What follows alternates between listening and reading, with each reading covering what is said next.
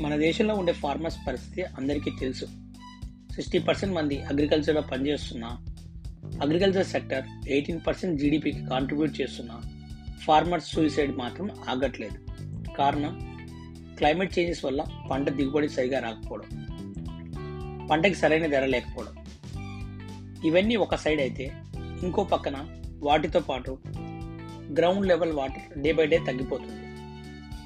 Chemical ఫెర్టిలైజర్స్తో land fertility బాగా నశిస్తుంది. పండించే క్రాప్ పాయిజన్గా మారి చెడిపోతుంది. ఇది అసలు ఎలా స్టార్ట్ అయింది? తెలుసుకోవాలంటే ఒక్కసారి సిక్స్టీ ఇయర్స్ బ్యాక్ వెళ్ళి చూడాలి. నైన్టీన్ సిక్స్టీలో ఇండియాలో మ్యాసివ్ ఫుడ్ షార్టేజ్ వచ్చింది. అప్పుడు యుఎస్ నుండి ఎక్కువగా వీట్ ఇంపోర్ట్ చేసుకునేవాళ్ళం. అప్పుడు అప్పుడే గ్రీన్ రెవల్యూషన్ స్టార్ట్ అయింది. అంటే మనకు సరిపోయే ఫుడ్ మనమే ఎలా పండించుకోవడం? దానికి కావలసిన అన్ని అంటే మిషనరీ డిఫరెంట్ ఫార్మింగ్ టెక్నిక్స్ వేరే కంట్రీస్ నుంచి తెలుసుకున్నాం. అలాగే పెస్టిసైడ్స్ ఫెర్టిలైజర్స్ యూజ్ చేసి మన ప్రొడక్షన్ని బాగా పెంచుకోవడం స్టార్ట్ చేశాం. అందులో భాగంగానే రైస్ వీట్ క్రాపింగ్ సిస్టమ్ తెలుసుకున్నాం. రైస్ వీట్ క్రాపింగ్ సిస్టమ్ ఏంటి?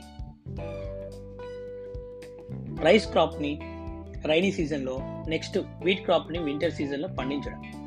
దీనివల్ల ఒకే సంవత్సరంలో రెండు పంటలతో దిగుబడి పెంచి లేబర్ కాస్ట్ తగ్గించి ఫార్మర్స్ గిట్టుబాటు చేయడం.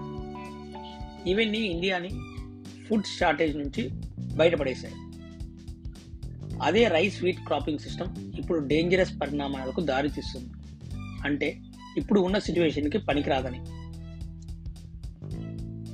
వీట్ వన్ కేజీ పండించాలంటే nearly one thousand to two thousand litres of water కావాలి. రైస్కి అయితే two thousand to five thousand water కావాలి. ఫైవ్ థౌజండ్ లీటర్స్ వాటర్ కావాలి.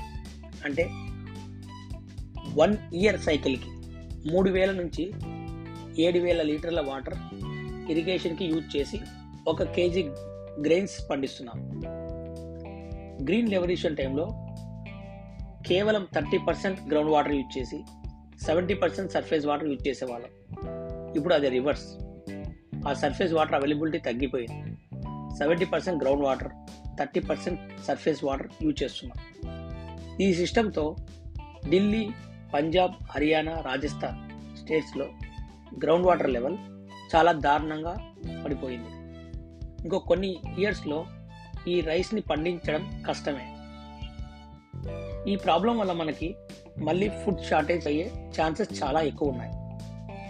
ఈ ఎన్విరాన్మెంటల్ డిజాస్టర్ డిజాస్టర్ నుంచి బయటపడాలంటే గవర్నమెంట్ ఒక సొల్యూషన్ చెప్తుంది.